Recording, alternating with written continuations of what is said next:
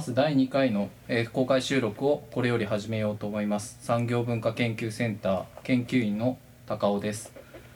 えー今回の、えーゲストは小林茂教授、えー聞き手は城和弘講師と松井茂准教授でお送りします。それではよろしくお願いします。よろしくお願いします。よろしくお願いします。お願いします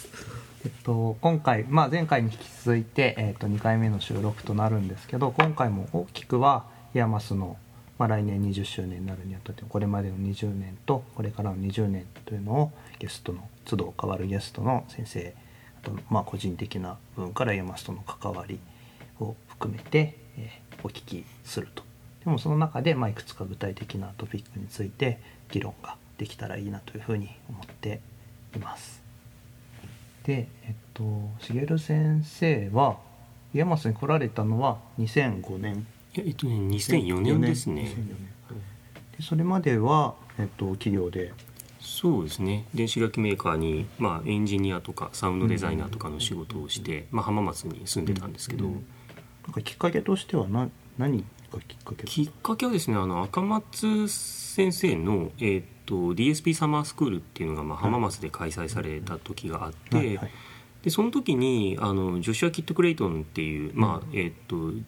えっ、とジッターの開発者が、まあ、来て、まあ、初めて発売直後ぐらいのタイミングでやるってことになってたんですよ、でなんか通訳が必要だって話になったんですけど、まあ、内容があまりにもテクニカルなんで、うんなんかこうなかなかね普通の通訳の方じゃ難しいってなって、うんうんでなんか楽器メーカーだったら誰ができる人いるだろうみたいな話がなんか来たらしくそれがなんかこうよくわかんないけどいろんなところを巡り巡って、僕のとこに来てっていうのでやってお会いしたのがまあきっかけっちゃきっかけですね。そんなじゃあそうですね。MaxMSP ジッターうのん、そうですね。内務の時ですよね、えーとねの前だからの前2002年あとかだっあそったかですかね。サマースクールはそれよりも前にそうそうなんですよ。内務は2004年かな。ですね。だからあの時ちょうど本当にギリギリというかまだあのー企業にいた時で、うんであの時もあのーまあモーグさんが来たはいまだ存命だった時だったので、あの彼がまあ基調講演だったんですけど そうでそれのまあなんか通訳っていうかなんだろうなみたいなこともやったので,、はい。でその後こう7月からまあ IAMASに変わる。本当直前でしたね、6月だったかな5月ぐらいだったかなと思うので、うんうんその、えっと浜松にいらっしゃった時っていうのは IAMASのことはご存知だったんえーとねなんか知ってました。でなんか多分なんかいわゆるパソコン通信とか言われてた時代だと思うんですけど、になんか IAMASっていう学校が新しくできるらしいみたいなのは知ってたんですよ。僕93年に、えっと浜松に移っあの大学卒業して移って、でその時になんかどうも新しいのができるらしくて今学生募集してるよみたいなのがなんかどっかから流れてきて、うん。へえそんなのあるんだって思って。すごい興味深いなとは思ったんですけど、うん。まあ勤め始めたばっかだったし、まあ、今学校行くって感じでもないよねと思って うーんって思ってて、まあ、そしたらその後なんかあの、まあ、赤松さんのことはないでしょうそれこそマックスの本とかで先に、まあ、あのお会いする前から知ってはいて、まあ、そのイベントでみたいな感じだったんで、なんとなくはあの聞いてる名前ではあったんですけど、うん。まさか来るとはその時は思わそうですね。うん。なんかでもそのマックスのあのあれっていうとジョーさんと結構似たそうですね。流れ関わり方は多少違うけど、うん。やっぱりサマースクールが鍵になっているっていうところは、そうですね。やっぱなんかねこう4日間とかこうずっとね、あの一緒に過ごすみたいな感じだったり、うん。まあ参加費も別に高くは全然ないですけどね、うん。うん4万円ぐらいとかでしたっけ、あんまりあんまりちょっと分かってないんですけど IAMASの主催でやってた会なんですいうわけではないんですか、サマースそこは、えっと、僕もちょっと正確に運営側にはいなかったんであれなんですけど、まあ、 IAMASのプロジェクトのなんか発表活動みたいな感じに位置づけてうん。なんか運営されてたんじゃないかと思いますけどで、まあ、イベント自体は多分なんかあの独立した会計でなんかやってたと思います。で結構外部の人がいろいろな形で来てた、そうですねそうですね。日本中から、うん。うん、まあ、かなり濃いっていうか、うん。ねそんなのに集まるぐらいの人なんで、うんそうそう。だからあの時それこそうなぎ屋で初めて真鍋君と会って。あはい、うなぎ屋。浜松の。そうですね。なんか「へえ DJ やってる人なんだどうも初めまして」みたいななんかそういう話をしたのは覚えてますけどね、えそそれが？え2002 2002年で、えー。でもあれなんですか？しげるさんは割とそのまあね大学あの IAMASに来ることにそれでなってっていうのもあるんでしょうけどやっぱり研究的な感じにその時からなんか自分の思考というか方向をしてたんどうどういうふうに？あそうですね。なんかまあ、あのーだから前の会社に11年ぐらいいたんですけど、はいはいはい最初の頃はまあいわゆる開発っていうか、まあ、製品の開発のをやっててでもやっぱなんかだんだんこうなんかルーチンワーク的な仕事じゃなくて新しいことをしたいなと思って、まあ、R&D にまあ移って、うんうんでやってて最後の方はだからあの初めてまあ手掛けるタイプのまあ機器のまあ開発というか。をやったりしてたんで、まあ、そういう意味でなんなんていうんですかね。あの誰かがすでにこう確立したことをやるっていうよりはなんか新しいことをやるっていうのをやりたいなとは思ってましたけど、まあ、ただ僕自身もなんていうんですかねそのアカデミアにいた人ではないのでもうあの大学院も行かずにそのまま企業に行っちゃったのでそのアカデミアっていう世界がなんかこんなよくわかんない世界だっていうのは後で 知ったので知ってたらどうだったかなっていうのはちょっとありますけどね。うんその中でも山さ特殊なまあそうですね。環境ですからねうん。で最初に来られた時はんどどの辺のことから IAMASは始めてたんですか？あ、 IAMASの活動ってことですか？えは、えっと、僕、その、もう今は亡き、まあ、アカデミーの DSP コースっていうところで。まあ、赤松さんとか平林さんとか、ちょうど同時期にジャン・マルク・ペレティエっていう。まあ、彼、えっと、彼もいてみたいな状況だったので、まあ、最初は。来た時に、その、なんでしょうね。まあ。それこそ MaxMSP みたいなところも含め。あのなんかインタラクティブなものを作りたいみたいな人が結構多かったんで、まあ、その辺をやってったんですよ、でもその時になんていうのかなあのーまあ、やっぱセンサとかを使うのって結構難しかったりするのでそこでこうつまずいちゃう人とかがいてじゃあそれってなんか使いやすいのあるかなって言って探したらこうなんか MAX とかから使えるのがなんか見つかってじゃあそれを入れてみるかってなんかこう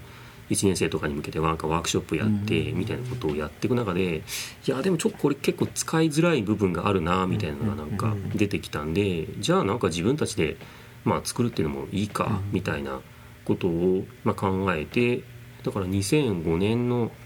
夏くらいですかね。ちょうどだから10年前の今ぐらいにそんなことをああだこうだって言っててであのゲイナーっていうツールキットをはいまあ作りみたいな感じでなんかそんなんからこう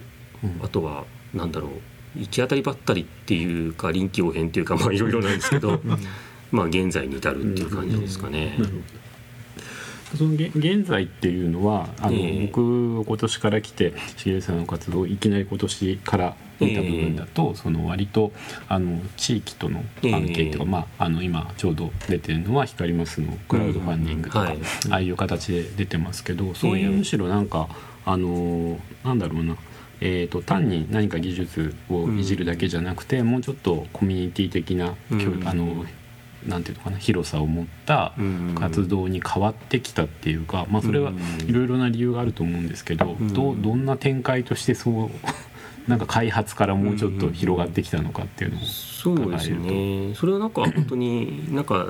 だんだんいろいろやる中で変わってきたんですけど、まあ、例えば最初そういうなんかゲイナーっていう、まあね、そのコンピューターとそのセンサーとかアクチュエーターをつなぐツールキットっていうのを作った時には一番最初はなんかメディアアーティストのためのみたいなこううん。枕言葉がついてたんですよ。でもまあまあ、それは割とすぐの段階でいやなんかあのちょっとそういうふうに限定する必要もないよねっていうのでそれはこうすぐ取っちゃったんですけどでもとはいえ最初の頃なんかワークショップとかをやるとやっぱそのなんかインタラクティブなものが作りたいっていう、まあ、アーティストだったりデザイナーだったり、まあ、なんだろう学生だったりとかっていう感じだったのがなんかある時から例えば企業のえー、とデザインセクションの人がなんかこういうのを取り入れてやりたいんですみたいな話が出てきてでじゃあそこに向けてちょっとこうワークショップをカスタマイズしてじゃあやりましょうかとか、まあ、そこで、まあ、プロトタイプっていうかなんかこう、まあ、コンセプトを実際一部分だけでも動くようにしたものを作りましょうみたいなのをヘルプするようなことをやってたんですけどでそうこうやっていくうちになんていうんですかね当初はそういうこう直接は電子回路とかは扱えなかった人がそれを扱えるようなツールを作ることでもうどんどんみんなでやることが広がってハッピーになるんだみたいなすごいなんだろうユートピア的な考え方をしてたんですけどそんなわけにはいかないなっていうことがやっぱり まあ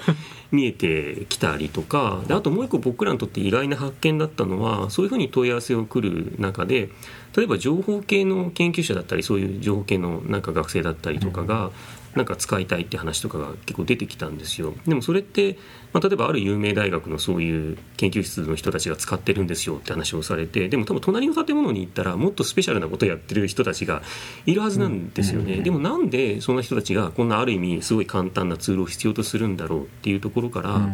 まあどうもなんかなんですかねそのいろんな領域をこうなんかミックスするようななんかこうツールとしてのなんか役割があるんじゃないかみたいなのが、まあ、見えてきたりとか。であとはなんかそこでいいものができてもじゃあこれほらいいでしょ。って例えばデザインチームの人たちが作ってなんかこう開発に持ってて見せてもじゃあそれコストどうなるんだとかなんかあれやこれとかその製造の可能性がなんとかかん。とかっていうところでポキッと折れちゃうみたいなこともあっていやなんかこれやっぱりもっとこうなんか一気通貫でというか最初に生まれるところからなんか送り出すところまでをやっぱりやんないとこれ通んないなみたいなのがなんかまあ分かってきたんですね。でなのであのさっきなんかおっしゃっていただいたその、まあ、地域との話っていうので、そのえっと、光ますとか、まあ、それを生み出すことにあったそのコアブースターっていう、まあ、プロジェクトなんかがあるんですけど、なんかやっていくうちにやっぱその辺からこう全部デザインしないと、なんか結果には結びつかないなっていうのが、まあ、分かってきてだんだんだからやることが単にこうツールを作るっていう、まあ、割とテクノロジーのところからどんどん上の方に上がってきちゃった感じですね。でもその時にその最初はまあメディアアートっていう枕言葉をつけてたりとかで、まあ、山須がもともと得意だったのはやっぱりそういうツールを使って、いわゆる美術館とか、まあ、メディアセンターのようなところで展示されるような作品を作るって言って、そちらにも多分ゲイナーはじめアルギノとかすごく貢献しているし、そっちはもっと多分チームが小さいというか、うん、開発の人は別にいてそこに持っていくとコストはどうのこうのって話にならずに、うん、まあいける、まあ、ある種ユートピアがそこにはあ,、あったし、まあ、今もあるといえばあると思うんだけど、そのユートピアには飽き足らなくなったというかむしろそのユートピアじゃない方が面白いと思ったのは、その前の企業の経験があったりとかっていうところがあるんですね。そうですね。別にそのなんだろういわゆるメディアアートがなんかいいとか悪いとか男性全くなくてそういうニーズは多分ずっとこれからもあり続けるでしょうし、まあね、そこで使われるする例えばキネクトがすごい流行った時期もあれば、まあ、今だらまた別のリープモーションだったり別に変わったりっていうのはなんかあると思うんで、そこはそこであると思うんですよ。でもどっちかっていうとなんかなんだろうなすごくこう先端的なことがやりたいわけではなくて割と当たり前なんだけどこう解決ができてないことに対して取り組みたいっていう人がいたり、まあ、分かんないけど農業やってるけどこれもっとなんかテクノロジーだったらもっと面白いことできるはずなんだよねって思ってる人がいたりとかっていうようなもっと広いなんかこうなんかこう分野があるんだなっていうのが途中からまあ見えてきたりというかですね。いやなんかあのね、僕は本当今年から来てというか、うん、あの今まで40年間ずっと東京に暮らしていて、うん、まあ行ってみれば大垣にというところに初めて来てみて、まあいろいろまあまあだから単にこう嫌悪するみたいなことでなんか文化差がありすぎるよねとかいうのはまあ割と簡単なんですけどでも日本中実は実際にはそんなもんだったりすると思うんですよね。である意味でそういう地域的なことと要はねあのネットワークが確立されてるって言いながら意外にこうローカルなんていうのかな地方とあのそういうことがうまくつながってないみたいな感じも一方ですごく改めて思ちょっと驚いたんですよね。でそういう意味ではなんかあの本当に今茂さん取り組んでるような光ますみたいなものがあのクラウドファンディングで動いていくとかっていうことが大学と地域であるみたいなことはちょっとちょっとというかかなり新鮮に見えたんですね。で一方で言うと IAMASがそれで20年間って20年間の結果と20年間の培ってきたおかげで今これがやっとできてるっていうべきなのか今までやってきて何もやってきてなかったのがやっと始まったってことなのか、ちょっとその辺りはどう ご覧になってますか、あのー、何も今までやってきてなかったってわけではなくて、まあ、例えば僕のやってるような今の活動っていうのは今までの IAMASのいろんなこう蓄積があってその上に乗っかってきてるっていうのは、あの確実にあると思うんですね。まあ、あとはやっぱりあの大きいのがその間に出てきたこう卒業生の人たちっていうのがまあたくさんいるわけででまあ、当初はね別にあの卒業したら世界を目指せばいいとか、まあ、東京で活躍できればいいじゃんっていう感じで、まあ、出たらこういなくなるみたいなのを、まあ、別に誰も、まあ、それでいいじゃんって思ってたんですけど、まあ、多分だからなんでしょうね。あの途中の世代からいやいやそうは言うけどせっかくそういう学校もあるんだしなんか近くに残って自分たちで起業して新たなそこでなんかなんだろうな産業まで一気にはいかないまでも、まあこうね、ビジネスユニットを作ってやろうみたいな人たちが出てきたこともあって、でそういう人たちもあの例えばその光マスが生まれることになったコアブースターとか、まあ、一緒にやってくれてたりするんですよねだからそういうこう20年間の間に、まあ、なんでしょう1000名弱ぐらいですかね卒業生ってね。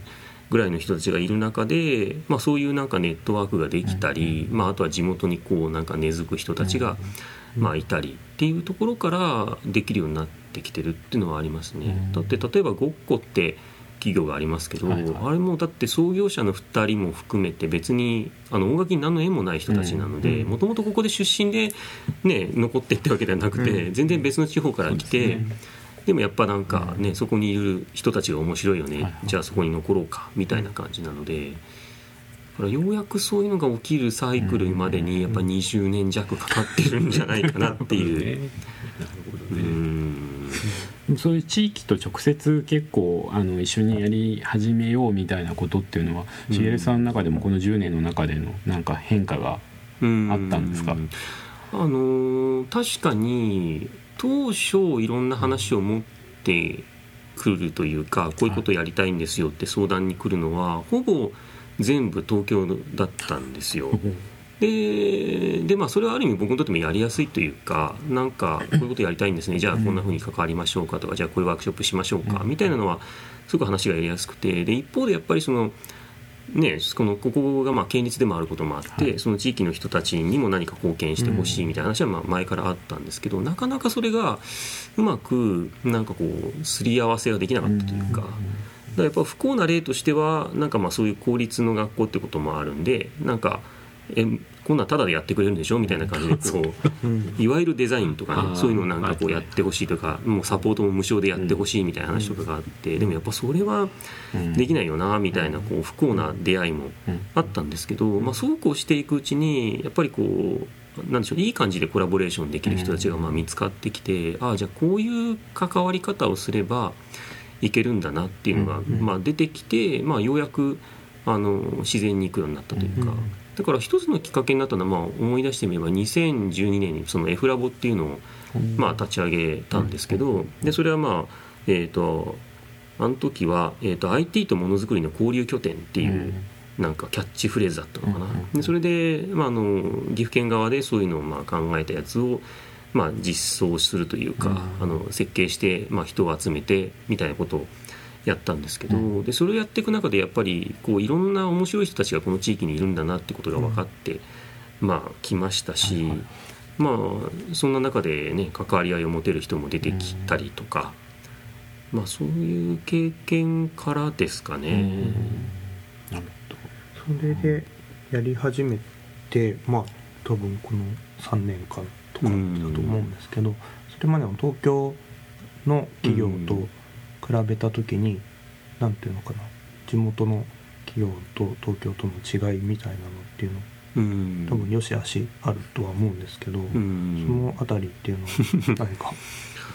あのー、まあ東京と地方とっていうよりやっぱりなんか人かなみたいなところはやっぱりあって、うん、だから今多分いい感じでそのコラボレーションできてる方って大概なんでしょうね今最終的には家業を継いでるんですけど、うん、外に出てる人が結構多いんですよね。うん、でそれで、まあ、例えば名古屋だったり東京だったり、まあ、あるいははたまた、まあ、外資系の企業とかに行って、まあ、しばらくやってて。だけどなんか分かんないですけど実家でね、まあ、弟さんがちょっと具合悪くなったとかなんか、まあ、あるいはそろそろ年だからみたいな感じで引き戻されてみたいな人ってやっぱ外の世界の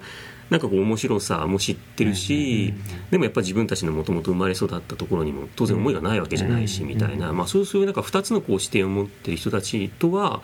結構話がしやすいところは。まあ、ありますかね。だからそういうのがなくてもずっと地元だけにいてなんかやってる方とやっぱりコラボレーションするっていうのはなかなか難しい部分がやっぱりあってで地元ならではのなんでしょうね。こういろんなたくさんある企業のこう序列っていうかなんかここが上でここがなんとかでとかまずここに話を通してからこうしなさいみたいなのとかっていうのって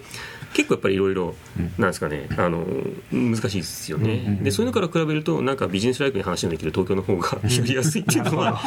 まあないことはないないです。でそれは別にどっちがいい悪いって話じゃなくてそういう違いはあるんですけどでもそのなんか2つのまあ視点をなんか同じ人の中に持っている人たちと話すと、まあ、話もすごいスムーズにいくんですよ。だから最近の例でもあの三つ星ケイトとあとは、えー、とタブっていう、まあ、卒業生が今3人ぐらいいる設計事務所、まあ、があの一緒にやったそのミッケタっていうブランドがありますけど、あれの話も、まあ、あるあの地方銀行の方から、なんかちょっとデザイナーを探してる方がいるんですみたいな話があって、うわーまたなんか嫌な話になったら嫌だなって正直ちょっと若干思ったんですけど、でもお会いしてみたらすごい話のあの分かる面白い社長さんで。で話を聞いていくともともとね外資系のコンサルとかにもいてでもやっぱりまあ家業のそのあの製造業を継がなきゃって戻ってきた方だったので、まあ、例えばクリエイティブに対してお金がかかるよねっていうこともよく理解しているし、どういう戦略で打って出たらそういうのがちゃんとこう認められるのかってことも知ってる方だったので、ただそういうこうなんかいい感じでコラボレーションできるというか話ができる人をどう見つけるかみたいな、そのなんかあのパターンがある程度分かるまでにちょっと時間かかった感じはしますね。なんかそういうあのことって、まあ、こう現実の実業っていうか社会と本当にもうあのかさ完全に一緒に何かやるってことですけど、大学院うんとの側からした時に、うん。どうだあの茂さんのある種のか関心としてそのまあ実業的な部分とあともう一つそういうあのなんていうのかなあのコミュニティが動いていくうん。動かしていくなんかそういうこと自体を一つの研究にするみたいなことも一方であったりはやっぱりするんですか？そうですね。なんであのご自身の今のその研究っていうか、まあ、ついこの間ようやくあのなんですかね学位のあれが終わったんですけど、そこでもやっぱりそのいかにこうイノベーションを創出していくかみたいなのをやった時にそれってなんか理論だけあっても全然意味がないし、なんかこう成功パターンばっかり集めてどうもこうやると成功するんじゃないかみたいなこう共通項みたいなの引き出して勝手に述べてもしょうがなくて多分こうやったらイノベーション生まれてくるよねで実際それをデザインしてそれを実装してみてほら出てくるよねっていうところまで持っていけて初めて証明できるっていうところがあるんでまあそういう意味で言うとあの本当になんか学校の中に閉じていてやるやり方ではなくて、まあ、実際外の世界と関わりながら、まあ、社会の中でやっていくっていうのが、まあ、今後必要になってくるよねっていうのは思ってますね。ただまあその分なんていうんですかねあのなんだろう実際本当リアルな世界の話になるので そこで失敗すれば失敗したダメージがやっぱり出てくるし。あのいや僕はこれ研究したいからやらせてくださいみたいなそういう簡単な関係ではないので、そこはやっぱりかなりあの注意してやってるつもりでは、まあ、ありますけれど、なんか大学院で、まあ、ここ IAMASだと修士が2年っていうだけだと、なんか2年間のスパンではちょっと測りにくいよなっていう気はやっぱりちょっと思うんですよね、だからなんかそこそこをなんか大学とうん。外と内とでどういうふうにうまく接点作っていけるかっていうのが結構まあうちだけじゃなくて IAMASだけじゃなくてこういったあのジャンルのことがね学術領域とあのまあ産学連携っていうのともなんかもうちょっと違うフェーズになってる気がするんですよね。なんかそういうことがどうあのモデル化していけるかっていうのは学校側の結構一つの課題でもあるかもしれないですね。すね。うん。まあ、確かにね期間限られてますし、そのね、外の世界で実際動いてる話なんでどこからこう関わるかによっては、まあ、なんかゼロから立ち上げるところは経験できたけどそこから先の本当にね成果が出てくるのに関われないみたいなパターンも、まあ、あるでしょうし、逆にもうなんか来た時にはすでに出来上がってていいとこだけそうそうそうみたいなんで今更そんなに面白くないっていうか、研究としてはね題材にならなかったりっていう。なのでまあ今やってる活動もそういう外部の本当にリアルなところと関わるのは、まああのなんでしょうね、えっと、学生の修士研究とかの題材っていうのとはちょっとまあ切り離しては考えていて。まあ、というのはねやっぱりそのうまくタイミングが合わない場合結構ありますし、こっちのそういう、ね、学生の例えばこの人卒業しなきゃいけないからこういう成果を無理やりに今出さなきゃいけないとか、そういうのだったらちょっとつなげられないなっていうのがあるんで、まあ、あの関わってる人たちとかそこでのいろんな知見とかっていうのは当然共通してるんですけど、まあ、今はちょっとまあ分けてる感じですかね、まあ、でもいずれは本当にねもっとそういうのがまあがっつりできるようになるといいなっていうのはですけど。まあ、あとはだから IAMASの場合なんですかね学生数がそもそもねあの1学年20人ぐらいと少ないんで何でもかんでもできないなっていうのがまああって。でも逆にそのね地元に残った卒業生とかだと、まあ、いなくならない限りねそこにはいるわけなんで、まあ、そういう人たちとそういう割とこうスパンの長い活動は、まあ、一緒にやりつつ、まあ、そこでこういいタイミングで入れる、ね、学生も現役の学生もいれば、まあ、一緒に関わってもらったりとかいうのは。うん、なんか今その学位の話もありましたけど、えー、なんかそういう研究っていうのをこう出していくシーンっていうのは今、うん、どうどういう場所になるんですか？えーとね、あそうそう。でそれはあの既存のなんですよね学問領域の中でもい。ろいろ調べていったんですけど、はいえ。ー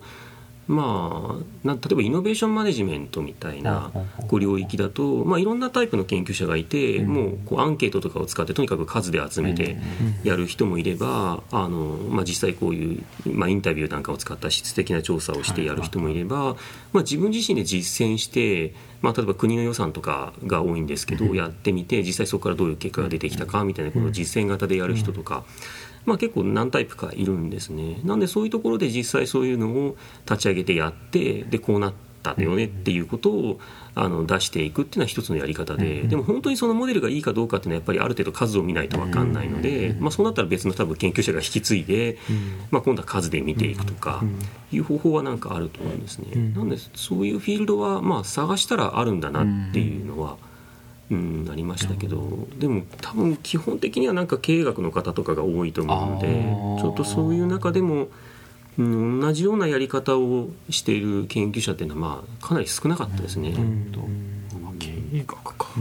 なんか今モデルの話がちょっと出ましたけど、うん、こそその最初の頃にやられていたゲイナーみたいな、うん、あれは本当にハードウェアのツールキット、ソフトウェアのツールキットですけど、なんかそのいわゆるビジネス書とは違う形で、そのモデルって言われてるものをその他の人が使えるような形で実装するみたいなことっていうのは、なんか僕まあ一一小林茂ファンとしてはですね。なんかその今ゲイナーを作るんだったらこういうものだみたいな形でそれは多分あの電気が通るとかそういう話じゃないかもしれないですけど見てみたいなという気もするんですがその辺りはどうなんでしょうそれはねなんかいろんな人からよく聞かれるんですけど、うん、でももう今割ともう十分あるっちゃあるよねっていうのはあってまあね多分ゲイナーとほぼ同時期にというかあの、まあ、アルドイノが出てきて今ガーッと広がったり、その後例えばラズベリーパイが広がったりっていうのはあって、まあ、なんでもう十分あるかなとか、まあ、あと、ね、そういうこなしとかですねいろいろあってだからこなしとか本当に、まあ、ゲイナーのことも知っててそういうスピリッツを継いだ上で今の時代だったらこうだよねっていうふうに作られたものなんで。だからまあなんか役割はもう終えたかなっていう感じはしてたんですよ。まあ、ただ最近いろいろ出てきているあののをいろいろ見ていく中でなんかあよく分かってるなっていう感じのツールといや全然分かってないなっていうツールとやっぱりいろいろあるなっていうのが、うん、なんか見ていくとあるんですね。なんで、まあ、ちょっと最近リハビリと称して、うん、なんかハードウェアもまた作り始めてるんですけど、うん、そういうこうなんでしょうね。やっていく中でやっぱこういうのは必要だよねみたいなのをもっと気軽にこうなんかみんなが作っててもいいなっていうかそういうことがやりやすいような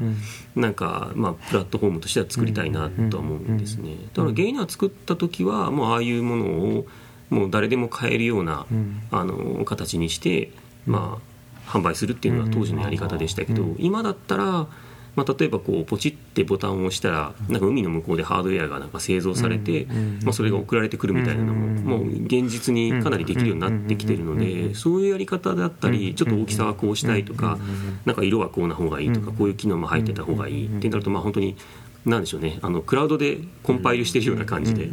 手に入るみたいなモデルができそうだなと思うんですよね。だからそういう形にもし作るとしたら、うん、まあするかもしれないですね、なんかまさにそのコアブスターとかを踏まえて、そのコアブスターとかやられてるようなものも含めた形のなんていうのサイクルが、うん。とえっと、それこそ最初から最後までっていうのがさっきされてましたけどそこまで含んでその他の人でも使えるっていう形の、まさに今おっしゃってたような、うん。クラウドのやり取りも含めてのうん。ツールキットというか、っていうのがね。えっと、今でも知ってる人はもちろんうん。申請に発注してうん。こうやってこうやってでその知見っていうのが論文としてうんまあ中国だとうん。飲み会がすごく大事だみたいなことが普通に論文に書いてあったりするっていううん。のがあったりはするんですうん。けど、まあ、そうではなくてそこをもっとなんていうのかな分かりやすくうん。使いやすい形にでうきんそうな気もしていてそれが見てみたいなという期待があったり。それとまあ そうですね。いやだからその辺なんかあるんですよ。実際その博士論文のまあ公聴会の時にも一個議論になったのが、例えばまあコアブースターみたいなこうある意味パイプラインを作ってやれば、はいうん。なんかこうこういう結果が出るんだって話をした時に、でもそれは君じゃなくても再現できるのかっていう話というか、でその再現性があった方がいいのかなくてもいいのかっていうのはまたこれ結構難しい問題で例えばなんだろうなこう山崎亮さんみたいな方とかは、まあ、彼がやらなきゃダメなんだっていうので、まあ、彼の順番待ちみたいなことが起きててでそれはそれで一つのやり方だと思うんですけど、まあ、僕としてはやっぱりそのなんか他の人がやってもやっぱ結果が出るみたいな風にできればしたいなっていうところはあってだから意図的にそういうのをあの実験してたりとかですね。だから一回こうフレームができたらもうそれで多分行くから別の人にあえてそのファシリテーターをやってもらってあそれでもまあほぼ同じとかむしろいい結果が出るみたいなの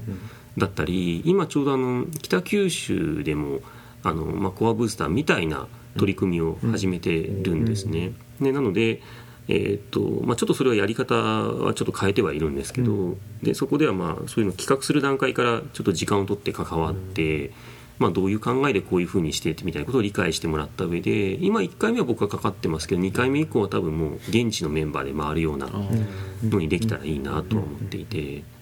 ちょっとそこは、うん、まあ結構大きな課題ですよね。だからそのためになんかツールが必要ならまあ作ればいいでしょうし、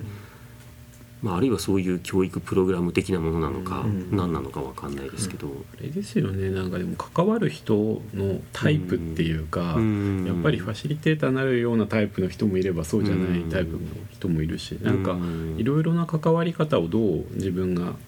ポジショニングできるかっていうのが結構大きいのかなって気もしますよね、うん。誰でもってわけにいかないですもんね。そうですね、うん。そう。でもなんかなんだろう。最近ちょうどこの間の Maker Faire 東京っていうのがあった時にもまあディスカッションをしたんですけど、はい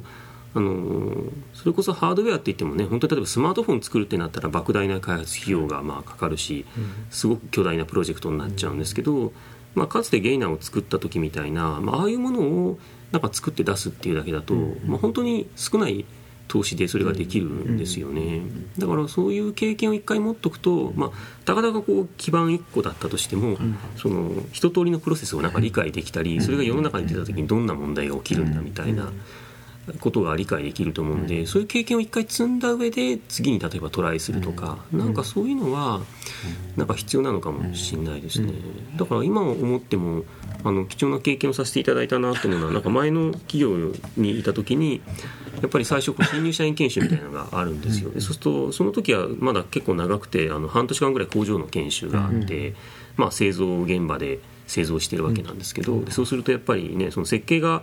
いろいろなんだろうよくできてるやつは製造もしやすいし、そうじゃないやつだとやっぱり途中すごい作りにくいところがあってそれがなんか不良の原因になっちゃったりっていうのだったり、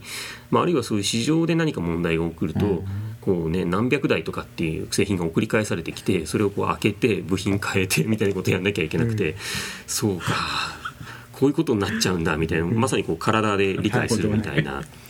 うん、だから今みたいにねその製造はもう全部違う国でやってたりとかするとそこにいる人しか見えないんですけどうん当時まだ会社がそんなに大きくなかったんでなんか2階で製造してる上で開発のフロアがあるみたいな。なんかあるとこう開発に呼びに行ってこれさみたいな話を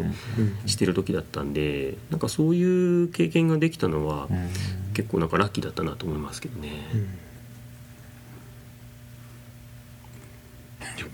大丈夫ですなるほどな。そういうのを踏まえて考えると、まあ、お題に即したところにちょっとうん。話を戻す形になるかと思うんですけど、例えば、まあ、先ほどもその教育プログラムっていう話があったりもしましたけど、ええ。じゃあ IAMAS、まあ、今20人修士の学生2年間ですけど、うん。今後で何か、まあ、これは今 IAMAS のポッドキャストで話してはいるけど別にそうなるという話ではないことはあらかじめ、えー、とうん聞いてる皆さんにお断りした上でうん例えば何かこういうのがありえるのではみたいなうんアイデアとかを、うんまあ、せっかくの機会なのでうん話せたりするといいかなと思うんです。そうですね。いやなんかね例えばえ来週からでしたっけ？あのサマースクールって。サマースクールサマースクール。ん？ん？なんかサマースクールやるんじゃなかったサたマースクールはえっとやりたかったんですけどあそうかあれは。それはひとまずペンディング。なるほど。はい。あそうか。あれはカレンダーに書かれているだけということですね。ああ仮で書いたままでしたね。そうでしたね。あでもね最近だからあのいろんな外部の方と話す中で、まあ、もちろんその IAMAS になんかこう入学するみたいな形で来たいっていう人たちもまあいたり、今も実際ねそのいわゆる社会人からの受験者って、まあ、4割くらいですかね、うん。多いですね。受験者とかね、はい。結構多いと思うんですけどでもなんかもっと短期で関わりたいというか、まあ、例えばなんかインターンに行きたいとかいろいろ聞くとなんか実は話が出てくるんですよ。うん。あそんなニーズあったんだみたいなのが、うん。なんか僕も気づいてなかったんですけど、うん。だからそういうのはちょっともっとどんどん増やした方がまあいいかなっていうのはまあ思ってますし例えばそこの本当にスキルを身につけるところだけを別のプログラムとして切り出して、まあ、例えば1年間でそれができるみたいなのは、なんかやってもいいんじゃないかなって思うんですよね。うん。さっきあの松井さんおっしゃったみたいにやっぱり2年間しかないんですけど、まあ、大抵の人は見てると入ってきた新しいスキルを身につけようとしますよね。うん。でそうするとそんな簡単にそれってやっぱり ものにはなんなくてでものになるかどうかみたいなところでこう研究テーマを決めてとかやるとなんかあんまりこうなんですかね深められないまま無理やりアウトプットするみたいな感じになっちゃう気がしててでそうじゃなくて、まあ、1年間でも半年間でもいいと思うんですけどそういうのはちょっと身につけといた上ででいざじゃあ本番みたいな感じでなんかやれるといいかなって。だからそういうなんか1年間のなんでしょうねそういうスキルだけを取り出したプログラムみたいなのとかをやるとか、まあ、2週間とか1週間でできるのとか、そういうのは実際やりたいっていう人も結構多そうな気は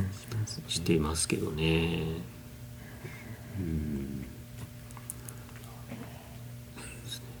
どどうですか？ジョーさんこそ。どうですか？その辺は、いやその多分いろいろと IAMAS もできるいややったらいいであろうことはいくらでも多分挙げられて、でも実際にドライブするとなったら多分しげるさんがそれを担当してすごく大変なんだろうなっていうのがこう今うん。頭をよぎり。そうですね。だからまあうん。あのー そんないきなり1年間のプログラムとかやっぱり大変ですけど現実的な話でまあ、ね、例えば、まあ、最初1日のイベントとか2日間のイベントで始めるみたいなのはなんかありだと思いますし、まあ、実際今月末にもこれまあ非公開のまあイベントなんですけど、まあ1泊2日でそのが限界集落と IoT をテーマにしたのをまあキャンプをやるんですよ、はい。それはまあ本当キャンプなんですけど。本当のキャンプですよ、うん。ね。でもそういうのとかももしかしたら今後ねなんかレギュラーなプログラムとして動かしてもい。いのかもしれないとか、でもそれはやっぱり一回ちょっとやってみないと分かんないので、いきなりこう1ヶ月のプログラムとか組んでやってみてっていうんじゃなくて、ちょっと短いやつをやってっていうとこからスタートしてますけど。でもそういうのなんかね、まあ、オムニバス形式みたいな感じで、2週間はこれをやってその次の2週間はみたいな感じで、例えばまあ半年間ぐらいかな、あると一通りなんか体験できるよみたいなの。をそうですね。ビジネススクールとかだとありますよね企業のそうですよね。人向けの2週間の集中プログラム研修ですよね、うん。でそれはそれでなんかねその研修受ける人にとっては、なんだろうなそういうまあ新しいところを知ることができるし、まあ、こちらにとってもそのいわゆるネットワークを広げることもできるっていう、まあ、双方にとってなんかメリットがあるかなっていうのは思いますしね。まあ、だからあと、ね、過去のその、まあ、何度も話に出てきてる DSP サマースクールとかも、そこで出会った人たちとの、なんかネットワークとかってね。話をこれだけ聞くと うねん。本当に多分僕らの世代の、うん。えー、とお音とテクノロジーみたいなのに関わることをしてる人のまあ多く多くはとは言わないですけど、うん。まあ何割かはそれがなかったらうん。こんなことしてないというのは多分事実としてあると思うので、うん。だからできればそのサマースクールの話さっきちょっと出ました。今年もうん。今年あたりにその、うんまあ、かつて来た身としてうん今度来てもらう何かをできたらいいなというようなことを考えたりはうんしていてただまあ自分のリソースみたいなところとのこうせめぎ合いでうんなかなか。まあなかなかね、でもやっぱなんかそうですよ。最近やってる中でもそのサマースクールみたいなこう4日間連続とかではないんですけど、まあ、最近例えばなんだろうね。 Engadget 日本版とかとよく一緒にやらせていただいてるそのまあ電子工作部と呼ばれていたりハッカソンと呼ばれたりメーカソンと呼ばれたりっていうのがあるんですけど、あれとかまあこう Day1 と Day2 でなんか2日間参加すればいいのかと思いきや間2週間とか、うん。その間もがっつりやらなきゃいけないっていう恐ろしいプログラムで。へでもやっぱそのくらいこうなんか一緒にチームとしてやるとうんやっぱりすごくなんか人が見えてくるというかうんあこの人最初はなんかあんまりよく分かんなかったけどすごいんだなとかあこの人すごい良さそうに見えたけどなんかいざとなったら逃げるなとかいろん。な いや今あの仮で言ってますよ。でまあそういうこととかがなんかお互い見えてきたりあのいい悪いっていうんじゃなくてあ自分と合うなとか合わないなとか。だからまああのある意味僕らもなんですかね言い方悪いですけど出会い系と思ってやってるところもあって、まあ、出会い系っていうとちょっとあれですけど、まあ、ネットワーキングのなんか意味は確実にあると思うんですよ。で実際そこで会った人たちがあのその後、まあそこで出てきたねアイデア自体は製品化しなかったんだけど、じゃあ次こういうのやりたいと実は思ってて一緒にやらないっていうので一緒にやってたりする例とか最近まあすごい増えてきたりしてるんでだからそういうこう来た人たち同士もつながるようなのっていうのはあのねあの短期の合宿形式で大垣に来てもらうパターンもあれば外に行ってやるパターンもあれば。ですね。ですね、だからその地方でみたいなのを考えた時も例えば何だったっけな2000あれも3年かな？4年3年ですかね？の時に後半の方に、まあ、あの IB コンハッカソンっていうのをなんか4回くらいやったんですよ、であれはなんかアップルがなんか iOS7 っていうのを出す時になんかそういう新しいのが入るよっていう話ででちょっと割と僕たちはなんかこう先走りすぎてたのでもうこれがこのあとこうかなりグッとくるに違いないと、じゃあそれをなんか最初に扱うっていうのを東京よりも先にやろうみたいな感じで調べたら世界初かどうかはちょっと若干自信ないけど少なくとも日本では初だみたいな感じでその年の冬にやったんですね。でそうしたらやっぱりその最初にやるとすごい面白い人たちが集まるんですよ。であの来た人もこの周辺っていう人たちよりはむしろなんだろうな大阪とか、はい。まあ、果てはだからあの今シリコンバレーで仕事しててたまたま日本に帰る予定があったんだけど東京からそのままスルーしてきましたみたいな人とかがいて本当になんか広い人たちが集まってっていう感じだったんでなんかあのシリーズはなんか東京ではできないことを先にやろうみたいなのを常に考えていてなんかこうバスをハックしてなんかこうビーコンとかもなんかこうバス停に置いてみたいな多分東京とかでやるとこう許可を得るのに結構時間かかりそうなやつを まあなんかローカルのネットワークを使ってまあ担当者がいいと言えばいいだろうみたいな感じでまあやったりとか。やっぱそういうのやると面白い人たちがどんどん来るんですよね。で逆になんか東京でやってるようなことのなんかある意味劣化コピー版とかいうか、でそういうのやってもね絶対東京からはそもそも人来ないし、でやってる方としてもあんま面白くないし。でかといってやっぱりいろいろ見ていくとねそのポテンシャルある方はこの地域にもたくさんいるってことは分かったので、なんか地方だから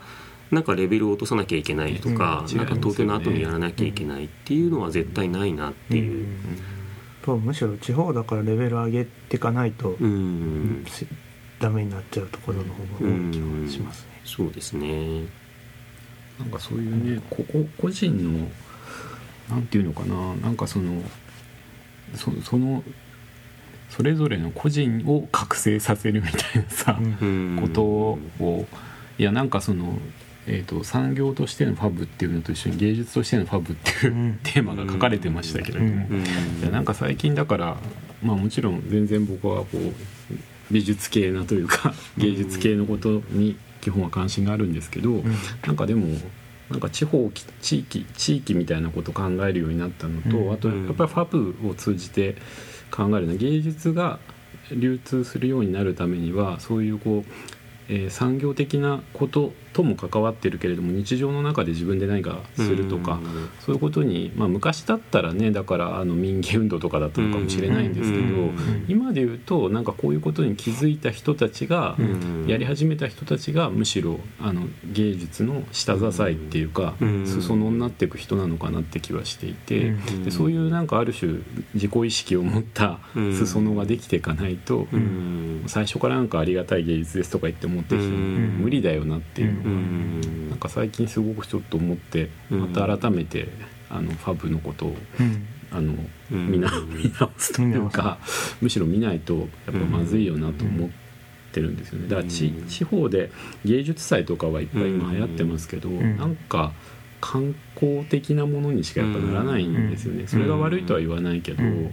なんかそういう意味であの、むしろあの土芸術あのザ芸術じゃなくて、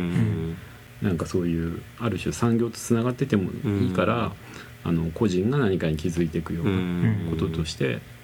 そういうファブだったりとか起業するってことの意味だったり、まあ、さっき重さん言ってたその何か一回経験してみると社会も分かるしっていうね。でそうするとなんかね地方だとか東京だとかもうこだわらないでみんな動けるようになっていくんじゃないのと理想的には、思うん。ですけどね。そうですね。だからなんかその産業みたいなのもね、なんか芸術とはなんか遠いとか、むしろ敵対するみたいな風に。なんか言われちゃう場合もなんかあったりするんですけど、そうじゃない気がしますけどね。で僕とかやっぱり生まれ育ちが名古屋だったんですけど、でなんだ多分小学校の高学年かなの社会科見学で、うん、当時はだからトヨタの工場とかに行ってたんですよ、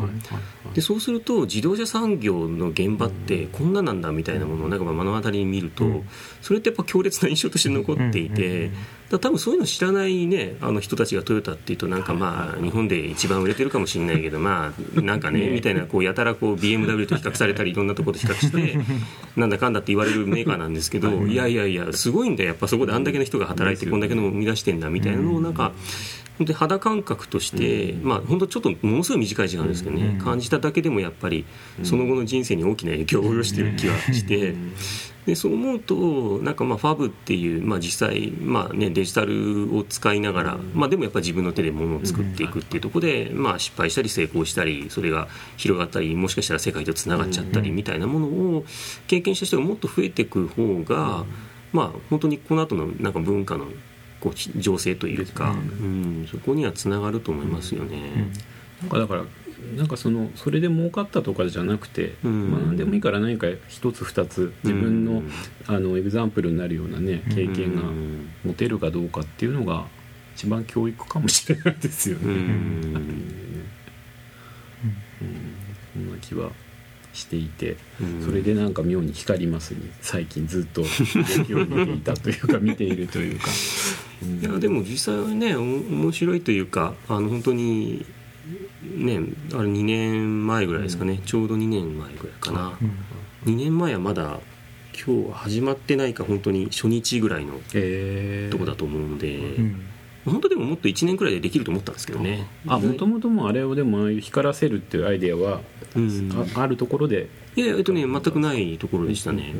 なんで参加者の方で、まあ、その印刷会社のカメラマンの方が、はい、まあ、そういうアイデアを出してでもなんかチームのメンバーも全然それ興味持たずに もうポイって捨てられる直前だったんですけどいやいやいや面白いに違いないんだよって言って実際なんかマスに穴開けてなんか持ってきたらみんなおおってなってそれまで盛り上がってた案はなんかいつの間にかこう闇に葬り去られてしまって そっちにこうシフトしちゃったっていうやっぱなんか現物の強みっていうかですね。なんか絵に描いた紙の上に描いた絵では全く伝わらなかった魅力っていうのが初めて伝わったっていうところででもそれもだから彼が実際に手を動かしてそれをやんなかったらあれ生まれなかったと思うんですよね。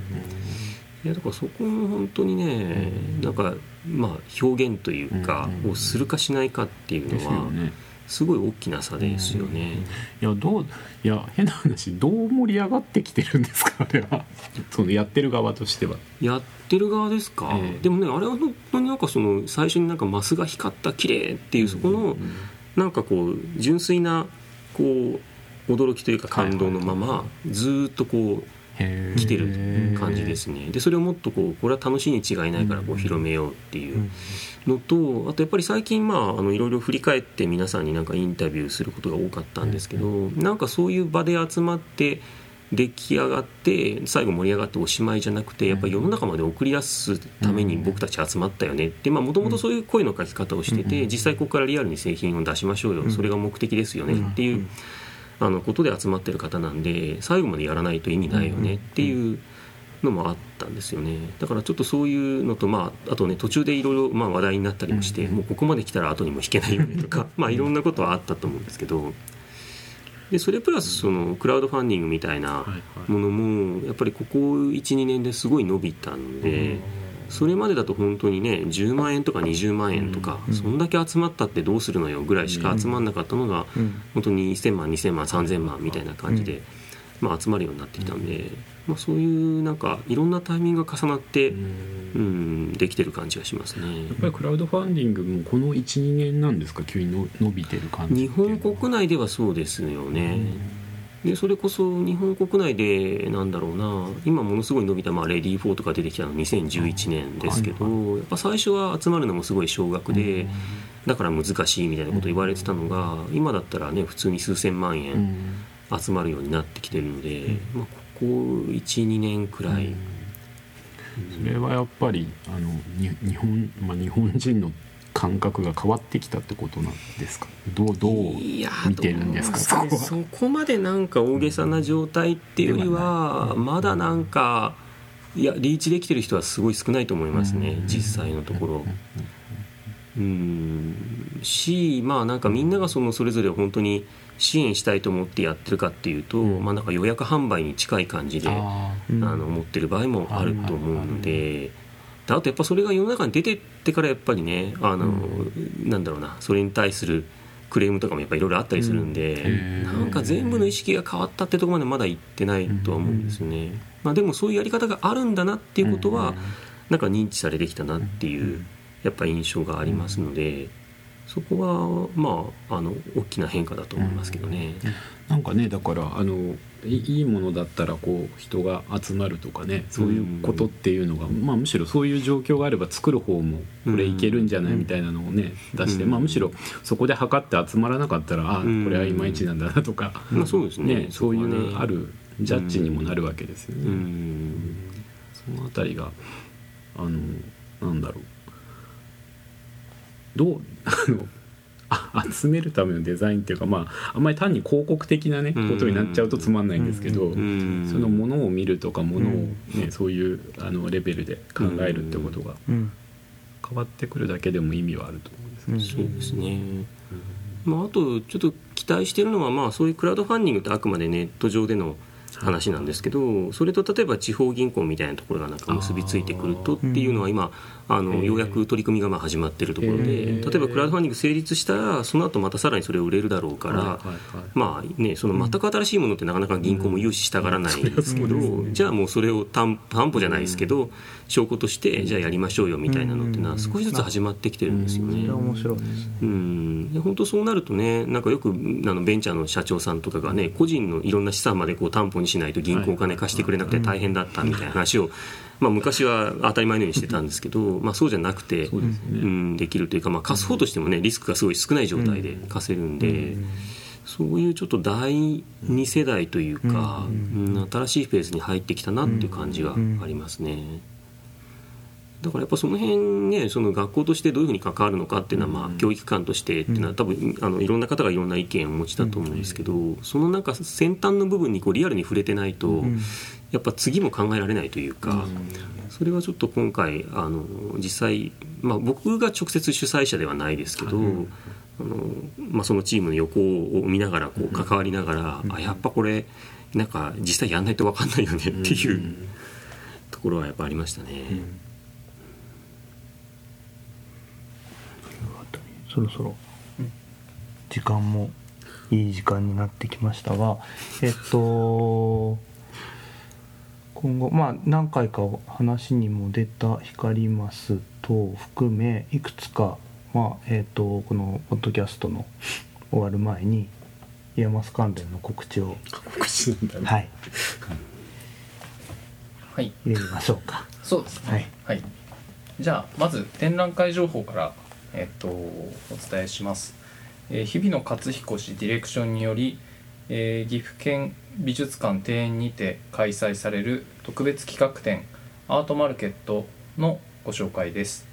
IAMAS が制作協力した作品「花は色の住みか」が展示されます。期間は12月13日までです。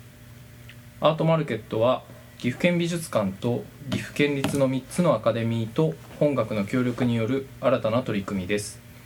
期間中には庭園やスタジオ内で数多くのワークショップが行われます。 IAMAS からは在校生や卒業生による作品展示やワークショップなどが行われます。え次は BEACON 2015 LOOK UP の紹介になります。 BEACON は IAMAS の安藤教授をメンバーとしたえー5人のえ共同作共同制作による映像インスタレーション作品のシリーズです。灯台の光が周囲を照らし出すように回転台上の2つのプロジェクターがさまざまな風景を壁面上に浮かび上がらせ再び闇へと返します。ビーコン2015では空を見上げるという動作に焦点を当て沖縄岐阜そしてその他の場所を巡ります。会期は10月12日月曜祝日までです。場所は、えーアートマーケットと同じく岐阜県美術館になります。展示室3で、え入場無料です、え詳細は岐阜県美術館のウェブサイトをご覧ください。最後に、え小林先生から、えークラウドファンディングに関する告知をお願いしますはい、あり何度もがとうございます。えーっと何度かもさっきから話が出てきている光マスですね。光マスってあの光るっていう字とあと木片のマスでえーっと多分検索していただくと出てくると思うんですが、えーっと今幕開けっていう、えークラウドファンディングのプラットフォームで。えー実施中で、まあ、残り14日間で今目標額の96%まで来てもうあの達成寸前のところまでは来てるんですけどまああのね、ぜひちょっと検索していただいてなんかその見てあのあ興味深そうだなと思った方は、まあ、あの関連する記事を読んでいただけるだけでも、えーっといいですのでぜひちょっと今日ねあのその単語ばかり出てきて分かんなかったかもしれないので、えーちょっとそういう形であの補足していただけたり、まあ、あるいは本当にご支援いただけるのであれば非常に、えーっと嬉しいです。そんなのをえーやってますので「えー光るマス」えーで検索していただければと思います。あとは補足としてはあのそういえば今ちょうどウェブマガジンの方で小林茂先生の記事というかインタビュー記事が、あそうだ。とマガジンハウスのコロカルの方でも掲載されてるのでそちらも見ていただくと多分今日の話の補足にはすごくなるのではないかなと思います。その中でなんかあのマスのね。作るあのプロセスのムービーとかなんかそんなのもあの記事の中にありますので、えー、とコロカルコロカル。で検索していただければうん。多分出てきますので、そちらもよろしければ。Facebook と Twitter でなんかリンクリスト的なやつをあそうですね。なんかあそれいいですね。まとめて投げれるとはい。告知的にはいいかもしれうんないですね、ではそちらをご覧ください。はい。じゃあ。じゃあえっ、となんかぎこちない感じがまだありますが、えー今回第2回目の「檜山収録を、えー以上で終えたいと思います、えー小林茂先生、えーありがとうございました。ありがとうございました。じゃあ次回は来月ですか？そうですね。来月、はい。まだゲストは今後。はい、はい。調整えーはい。交互期待。こうみたい。なはいはい、よろしくお願いします。お願いします。ありがとうございました